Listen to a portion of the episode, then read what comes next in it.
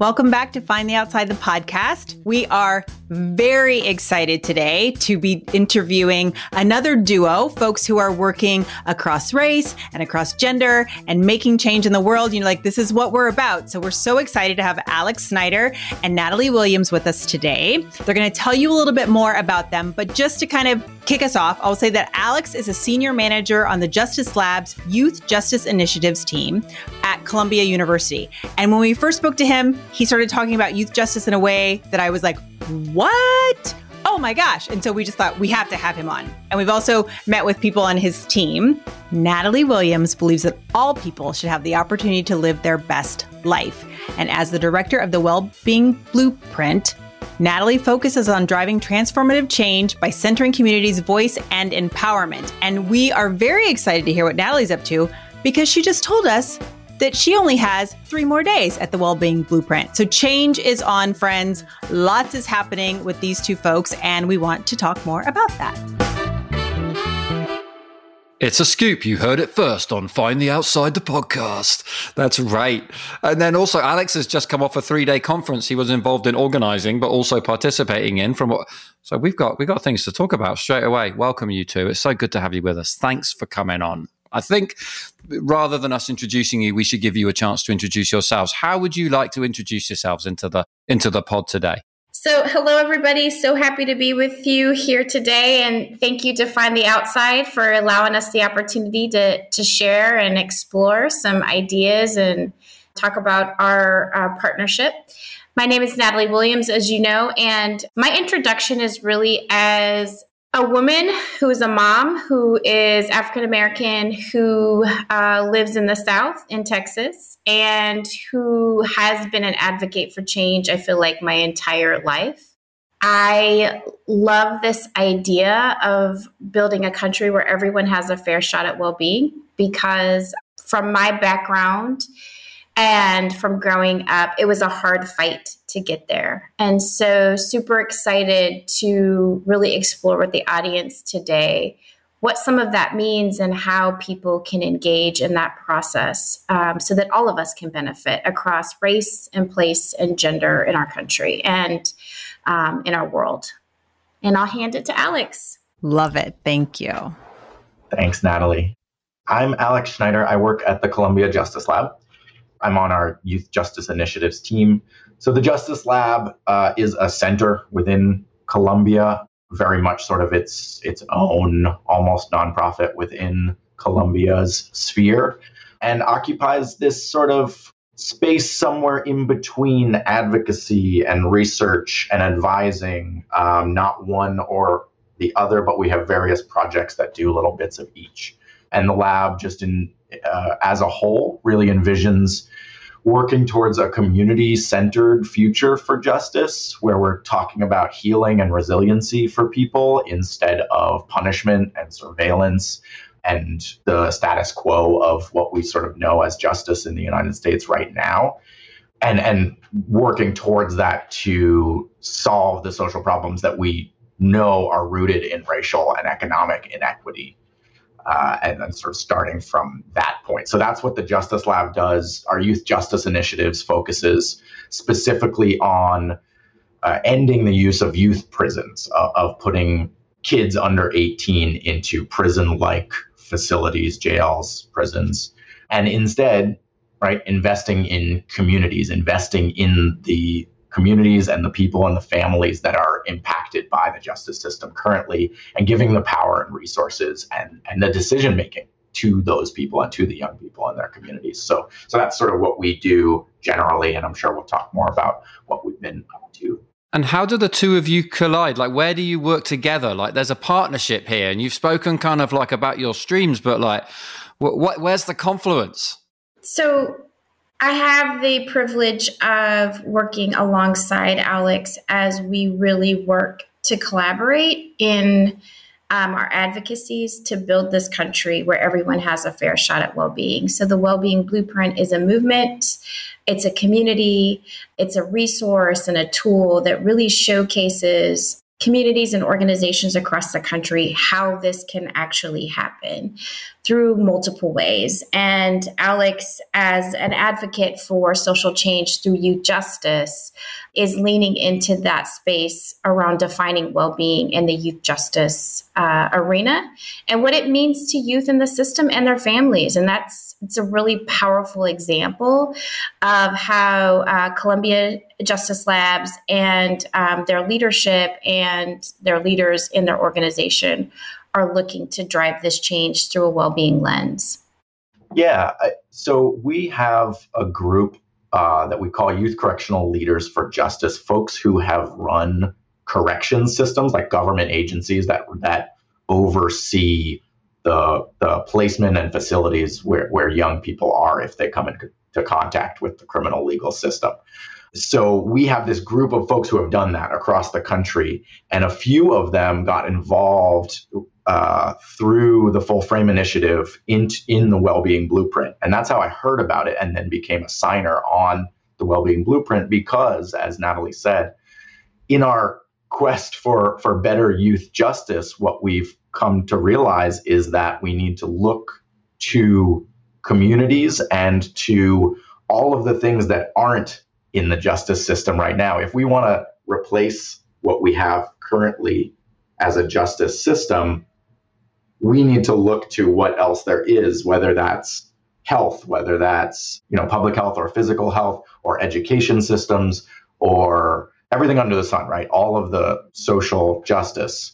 And so the Wellbeing Blueprint is a way where I've found to move beyond our little silo of criminal justice and connect with Natalie and with all of these other signers who are coming from other perspectives. And that way, as folks are like, okay, you want to change youth justice, but what are you doing instead? Now I have the answers, right? Now I say, well, these folks are doing this and we can emulate that, or this is what kids really need when they're in their communities. And so that's where we've sort of found this amazing way to work together.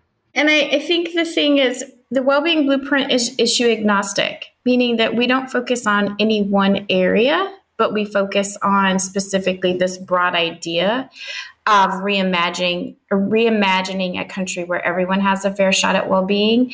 And big pieces of that are the justice system, both for adults and youth, or the housing justice, our food justice, economic and social mobility justice. So all of those spaces coming together, as Alex said, collectively working to reimagine these systems and reimagine how we support communities and center them in this work. And so it's just a really great movement. Well, I want to ask, because you've now, I think, both maybe used that word reimagine. I want to ask you about that. But first, I actually want to ask you about well-being. When you say well-being, I'm not asking you for a definition. I almost want to ask you, what are you discovering about well-being? What is surprising you about well-being? What are the ways you're thinking about well-being in a way that maybe you didn't last year? I just kind of like, how is your own understanding of well-being evolving as you use that term? Well, for me, prior to my role at Full Frame Initiative as the director of the Wellbeing Blueprint, I thought a lot about well-being as mental health and physical health, like thinking about Zen and yoga and relaxation and taking care of myself or people in my community experiencing well-being. And what I came to realize is that there's multiple ways that well-being shows up for people. And Full Frame Initiative has done a really good job in defining those in ways that really advance and showcase that it's something that we're all working towards. And so we look at well-being, and I know we don't want a definition, but it helps to kind of break it down for people and give a broader perspective of what well-being could look like that all of us are moving towards. One of those is this area of social connectedness, the degree in which we all connect, or we have the ability to connect with each other. It's this concept of stability, and then how we need stable situations that we can expect to be consistent for us. That one thing is not going to create a catastrophe in our life on a continual basis, that there will be some balance daily or weekly or monthly for us. This idea of safety and that we can really be safe. And for some communities of color, we've been talking about safety in the sense of policing, like our physical attributes, our racial and ethnic attributes are not going to put us at harm simply because of those, but we have the ability to be safe. And then mastery, what we put in is what we get out. So this idea that if we put in the effort and the time, there's a correlation to that, to outcomes and effort. And then really also looking at, for a lot of people, meaningful access to relevant resources. And when we say meaningful, we're not saying just transactional stuff, but things that actually mean something to us, that are valuable to us in the way that we see it. And those relevant resources can be anything from housing to food to relationships, but it's the ability to have access to those meaningful resources. And so that has broadened my view around what well-being is. And what it has shown me is everything that I've worked for in my entire life, or I look for my kids, fits along that spectrum. It's something that we're all driving towards, no matter race or place in society. That's great. Thank you. That's really helpful. That's both really helpful and kind of, I can feel it as an overarching framework to understand kind of justice or equity work even, and a bigger tent, frankly, too, to understanding that work. Alex, what do you got? What have you learned about well-being? What's kind of like shifting for you in that? I mean, I think that's it. And you hit it on the head, right? In saying that it creates this bigger tent and right. I think of it as a more holistic way to think about the solution and the answer and what has been missing for so many people in the United States, right? And communities of color and BIPOC people have been missing this well-being, right? And we talk about that in a lot of different ways, but I think often, again, we get into sort of silos or lanes where we're talking about, oh, there's this health equity crisis and it's because of white supremacy and historical racism and all of these things. And talking about well-being for me personally has allowed me to connect all of those dots, that it's not just looking at the connections between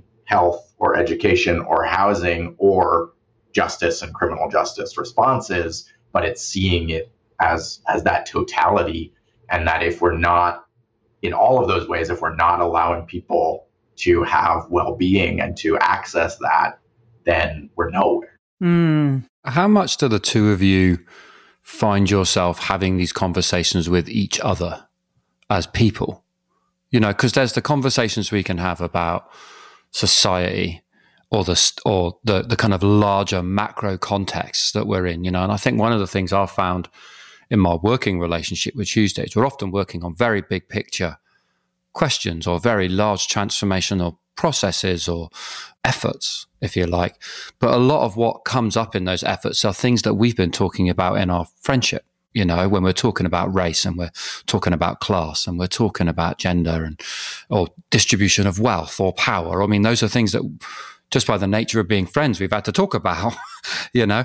And so I just wonder how much of what you're talking about is also just part of your working relationship or part of your friendship or, yeah. So I'm just curious to, yeah. Well, I will say that we do not, Natalie and I do not get enough time to not work together, to hang out, being in different places. And, you know, most of our time together is spent on well-being calls and on, you know, discussing the work. So first of all, I wish we did have more time to do that. But at the same time, I think that it does. I think that one of the things I appreciate about the Wellbeing Blueprint and the signers calls that we have, as well as my work separate from that at the Justice Lab, is a focus on the people who are there, their own well-being, at least within the work settings, and sort of how we interact. And there's a very concerted effort in the work that I do with my colleagues, and then again on the Wellbeing Blueprint calls, for people to be able to bring them their full selves into those spaces and to start calls. And Natalie, I'd love to for you to talk more about how you do this, because you're an amazing, amazing facilitator. And one of the things that I appreciate most about Natalie is the ability to connect with people so well and to make them feel comfortable and open to bringing themselves into spaces. And when you start from that point and create that type of atmosphere, even if it is just working, then that's where well-being comes in, right? You're allowed to have being in those spaces. But Natalie, you can talk more about sort of how you do that, at least on the calls.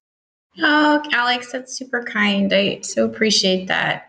Really, for me, having the privilege of working with leaders, both in community and organizations across the country, has been such a gift. And so searching for opportunities for people to really showcase their individual gifts and their voice in this movement has been priority for me. So stripping away titles and stripping away individual platforms to be able to build this broader collective group of voices that is so necessary right now and in the future to build a better space for our children and our children's children.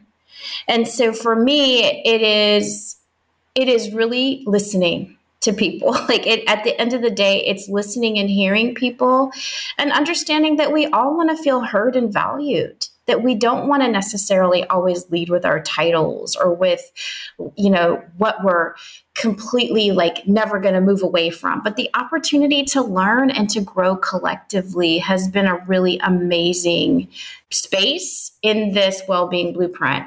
The other piece is the surprise that people are so disconnected in this digital world. So as we have Facebook and we have LinkedIn and we have all these other platforms that we use to connect with people, walking in this space and realizing somebody in New York doesn't understand who's doing the same stuff, what's happening in LA for the people that are doing the exact same movement, and that we're not working collectively across cities or states to really benefit from each other's work. So it was the opportunity to show people, like, how can we work smarter in this adventure of building this new country where everyone has a fair shot at well-being, and the excitement that people feel when A, they feel heard and valued, and B, they're connected to a larger movement and a larger body of people that have similar values and similar goals and visions for what we are capable of in our country.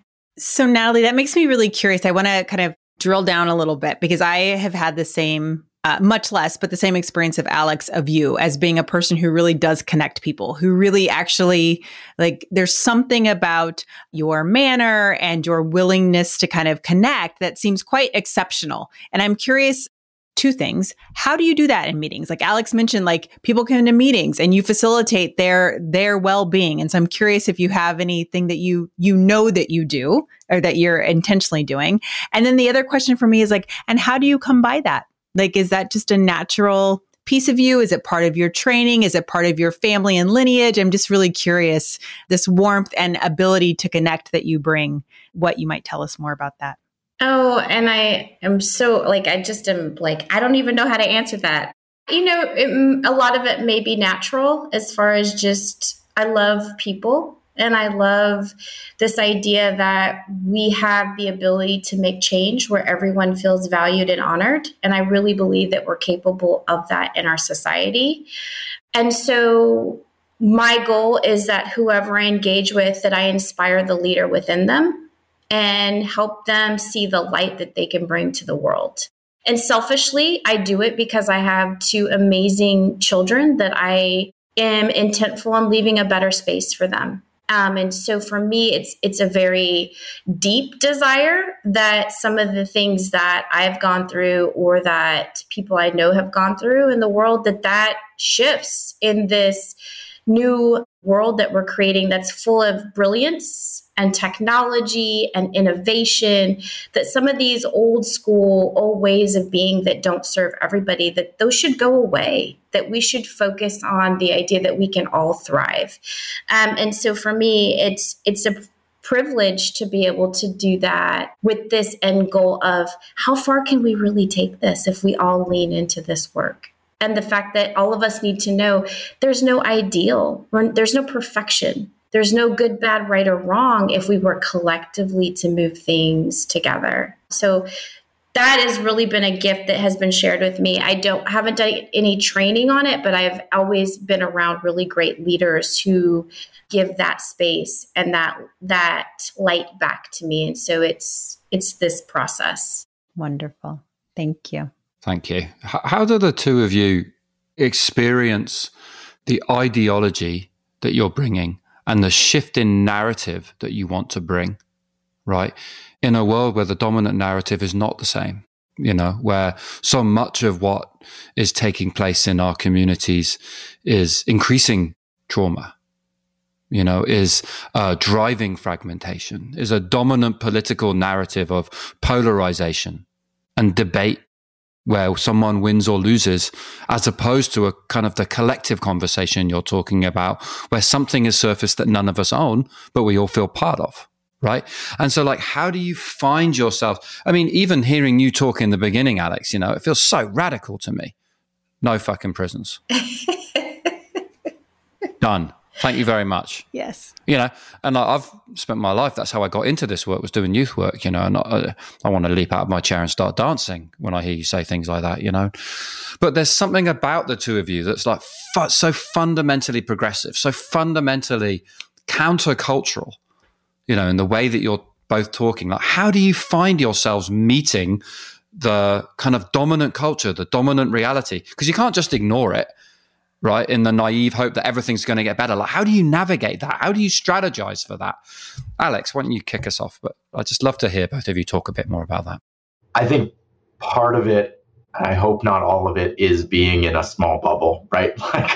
I find myself, and I think in this work sometimes, it's easier to do the work and easier to move forward because I'm surrounded by people at work and surround myself with folks like Natalie.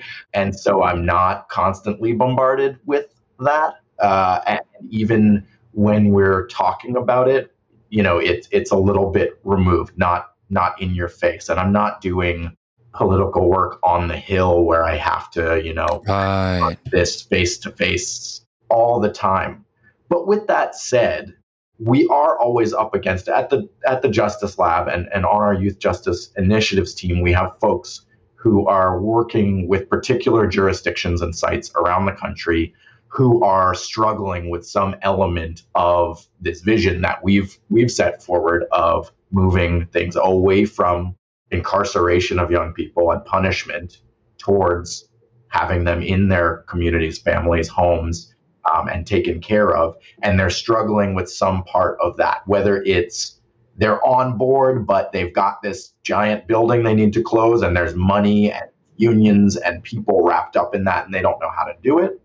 Or it's they're not even there yet, and they think, well, there are some kids who we need to absolutely punish because they've done X, Y, Z, right? So we do confront those folks who are struggling with that. And I think that back to well-being, I think that there is a baseline that we can always come back to of, well, we know what works for young people or for people in general to give them well-being. And what would you do for your child, for your kid, for your neighbor, if this situation happened in order to improve their well-being? And we know that putting them in a cage, driving them 3 hours out of the city and locking them up behind bars and then releasing them a year later back to that community makes everything worse. And so I think that as we explain... The data is in. Right? Yeah. Yeah. Right? So if we can get to that base of right, what works for well-being, then we can start from there. There's a starting point for those conversations and for addressing and for confronting those dominant narratives and the ideology and the media sensationalism about rising crime and and kids in cities right now when we get back to that sort of base. Wonderful. Thank you. So one of the things that I have also learned in this space is that we sensationalize things that are happening on the negative end, which is communities are, there's not enough food, there's not enough money, there's a ton of violence. We don't balance that often with what's working well. And so in the Blueprint community, we are well versed in first saying, what's working well? What innovations are coming out of that community, in the hopes that people will say, oh my gosh, that sounds amazing. We need to fund that. We need to resource that. We need to amplify that. Because the other sometimes, although reality becomes a huge distractor and we get distracted from the true mission of what we're trying to do. And so one of the ways to keep, for lack of a better word, the dream alive of this change is to keep amplifying the great work that community is doing, whether it be small individuals in the community, small scale change, or large scale change and massive community movements, focusing on the great pieces of that body of work or those bodies of work, and being able to say, and look how impactful it is if we just draw a line to resourcing that, to amplify that work, or to help bridge a gap where there is a barrier. Then I think that's what helps keep me centered on, I know all this noise. We know that this is happening in the background, that, drugs and crime and lack of quality education. And yet we know that communities still are thriving in their own way. Maybe not to societal standards, but that if we actually paid attention to what was going well, that would be a game changer as well. So it's kind of selective attention, I would say. We just came from I just came from a conference that we were hosting in Philadelphia for these folks, Youth Correctional Leaders for Justice, who ran systems and are now trying to change them. And we try to center youth and community voice in those conversations as much as we can, knowing that we can't always, and that it's a struggle, but we try to. And we had one young person who was on a panel and speaking to this group, and said that they were told and heard in the news and constantly heard from the media that their neighborhood, this person's particular neighborhood, was dangerous and impoverished and terrible. And they said, that's not what I see.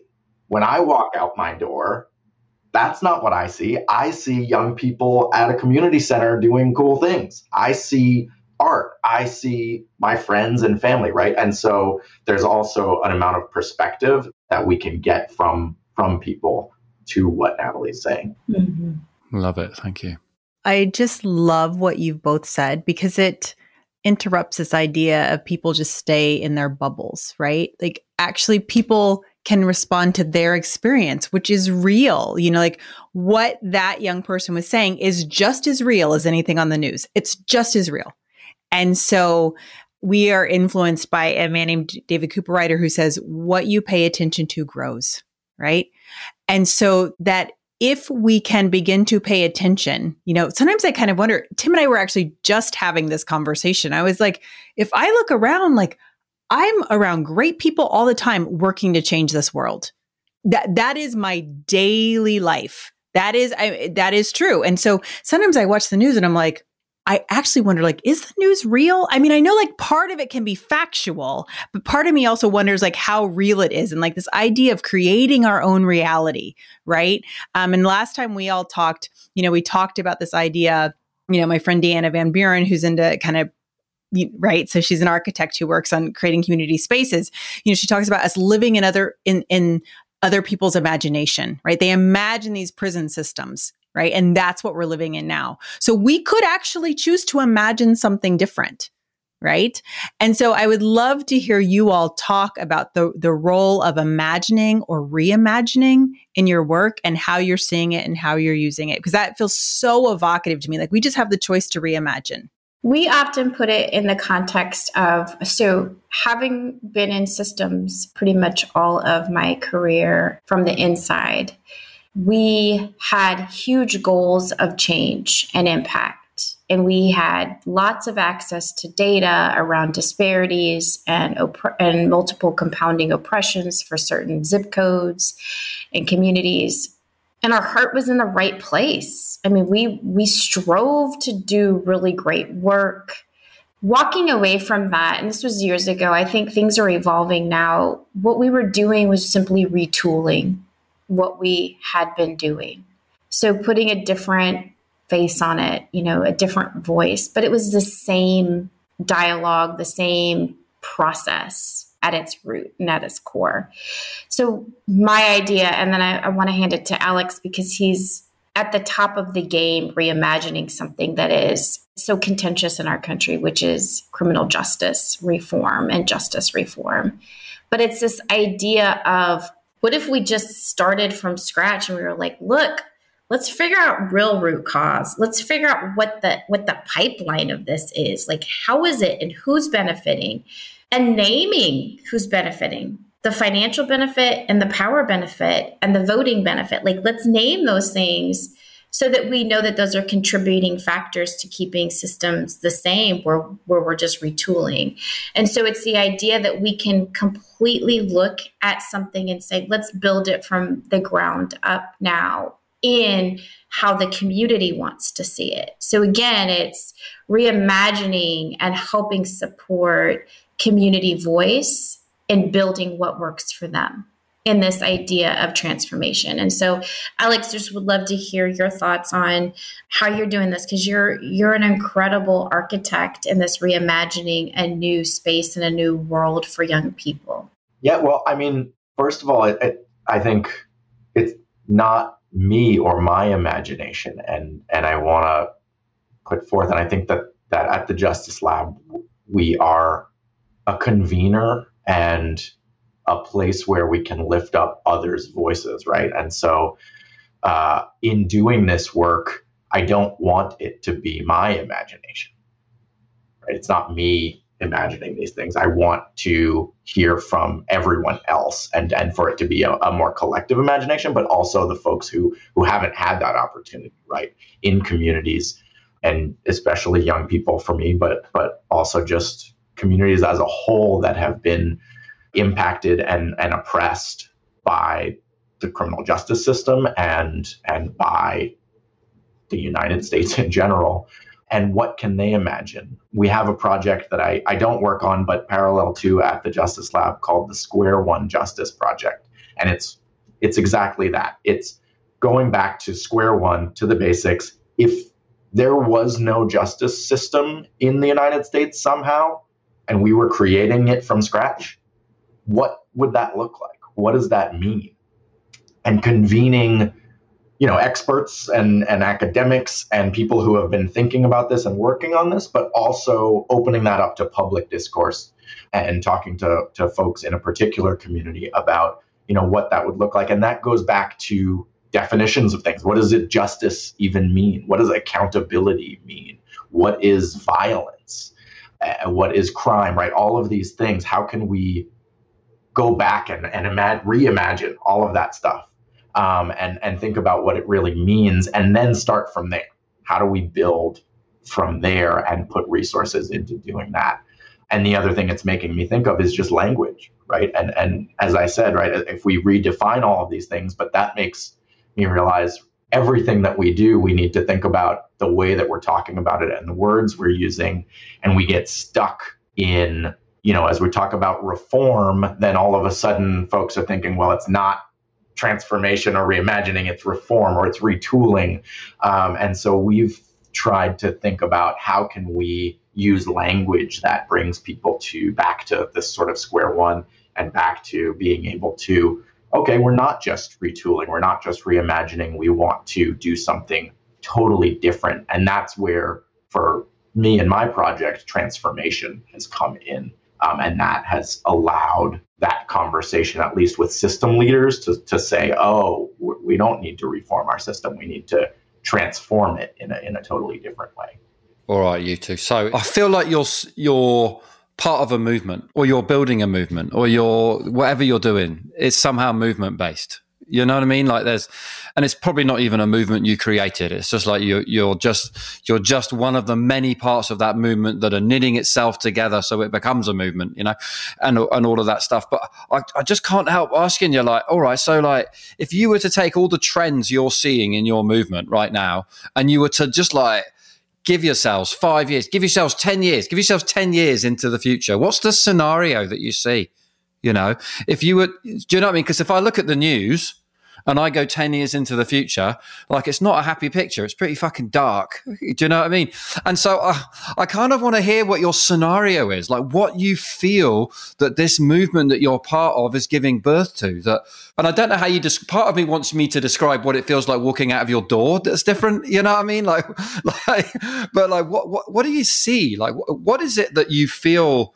You know, when you kick back sometimes and you imagine what the future could be like, how does the picture paint itself? Or do you never go there? Like, I don't know. I just wanted to hear you talk about what you see what's emerging here?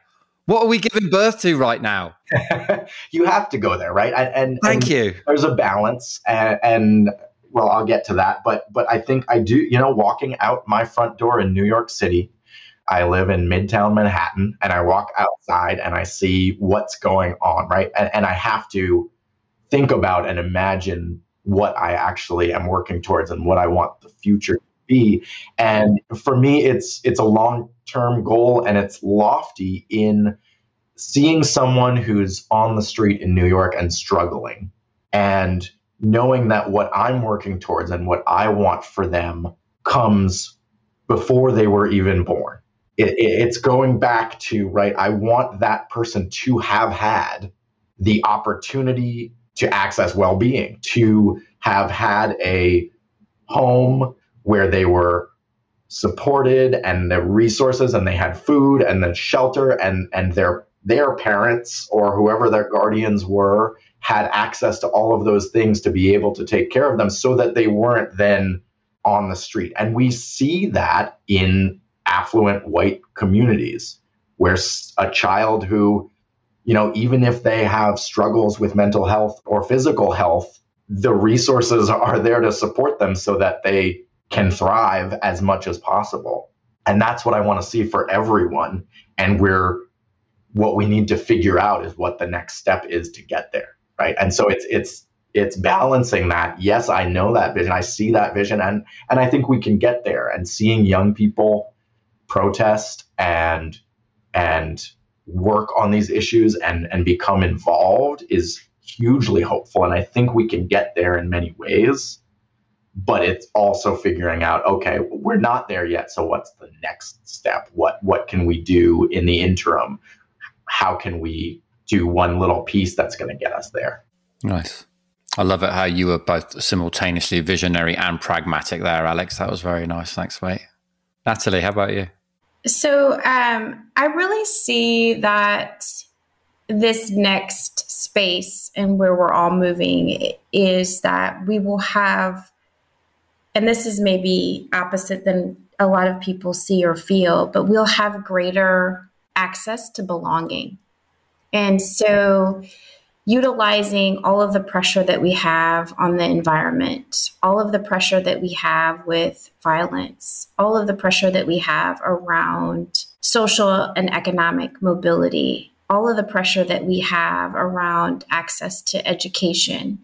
I really see that this next generation and the generation after them, because they're so globally minded from the beginning, that they will be driving towards a future of belonging. And it's everywhere I go and I see, whether it is kids with ADHD, or it's people with cancer, or if it is people that are dealing with homelessness or incarceration, like all of those things coming together and people having to dig deep and say, what matters most? How do I feel about this? How am I engaging? Right now, I think we're burrowing into our own separate communities. Like we're, you know, I live in North Houston, and people are very focused on where they are connected politically. What party do they support? What do they see as the future of this state? I know people in California do the same thing, or in New York do the same thing. But I think with this next generation, it's going to be so much broader that people are going to say, like, this all is our playing field. Like, this is our whole world. And I think that will drive organizations of belonging, because you won't be able to retain employees unless people feel like they belong. It will drive schools to start looking at, how do we engage young people in a culture of belonging? The violence that we see on TV popping off today is there's a lot of missed cues where people aren't plugged in and nobody knows who they are. Nobody knows what's going on. And so it's very costly right now. We're paying the costs of that. And I think once people recognize how the importance of creating cultures of belonging, they will start putting time and energy into that, because they'll realize that the return is so great in that space. So I see that in the future, as long as we all continue to kind of unearth what that means and speak up for it. And I don't think it has to be anything that's rocket science. I think it's us just connecting, like you all are doing on this amazing podcast, and highlighting voices and leaders that are doing this work, that it will spur a moment of thinking for somebody else that says, hey, I can play in that game. I can engage in that. I can create an organization of belonging. I can speak up for that, for this person. And I think that's what we'll start to see things transform. I don't think that things are bleak. I think we're onto something really great, and we just need to keep our eyes focused on the goal. Yeah, I just really appreciate both of those answers so much. It's like quite different, but really aligned. It feels like maybe leaving on your vision in 10 years or what you imagine could be a place to begin to end today. But of course, we warned you that we would ask you if there's something that kind of, Natalie, you just said, I don't feel bleak, right? And so we wanted to ask you both, like, is there a quote, a song lyric, a line of poetry, something in your life that's kind of keeping you going right now? Like you kind of like fall back to that and those words kind of keep you moving forward. And we'd love to hear them from you if you have them. Back pocket wisdom. Yeah. So I don't think we've talked about this on the actual podcast, but we've tried to do this podcast a few times now, right. And through. Right. That's true. Right. The listeners don't know how many times we've attempted to make this podcast happen. Exactly. It's true. Multiple times. Various things and technical difficulties and scheduling. We're finally here. But so I have this hilarious running list in my notes of whatever my answer to this question was at that time. And then when we tried to do this again, I did a new one. And then I just kept it. I love that. So I'm like, no, not that one anymore. Not that one. But serendipity. And so what I have in my back pocket as a quote today is actually just from yesterday and this conference that we were hosting and that we were at. And a young person, Bree Stoves, who is part of a youth-led campaign in Pennsylvania. It's called the Care Not Control Campaign to end incarceration of young people in Pennsylvania. And they're doing advocacy work. And Bree Stoves created a song. And they actually did a whole album for this movement of songs. And it's amazing. And Bree performed yesterday their song called Untold Story. And so, and the chorus and the quote that is with me right now is, I'm an untold story, gotta tell it first, or they're gonna tell it for me. Oh, wow. And that's that youth voice that I'm want to always uplift and bring in. And that really sums it up, right? Like that this is their story and they need to be the ones to tell it. And as we talk about media and narratives, right? People are going to try to tell that story for other people. And so that's what's with me today. I love that, Alex. That's amazing. I'm going to have to check out that album. So one of the quotes that I have hanging in my office is, it always seems impossible until it's done, by Nelson Mandela.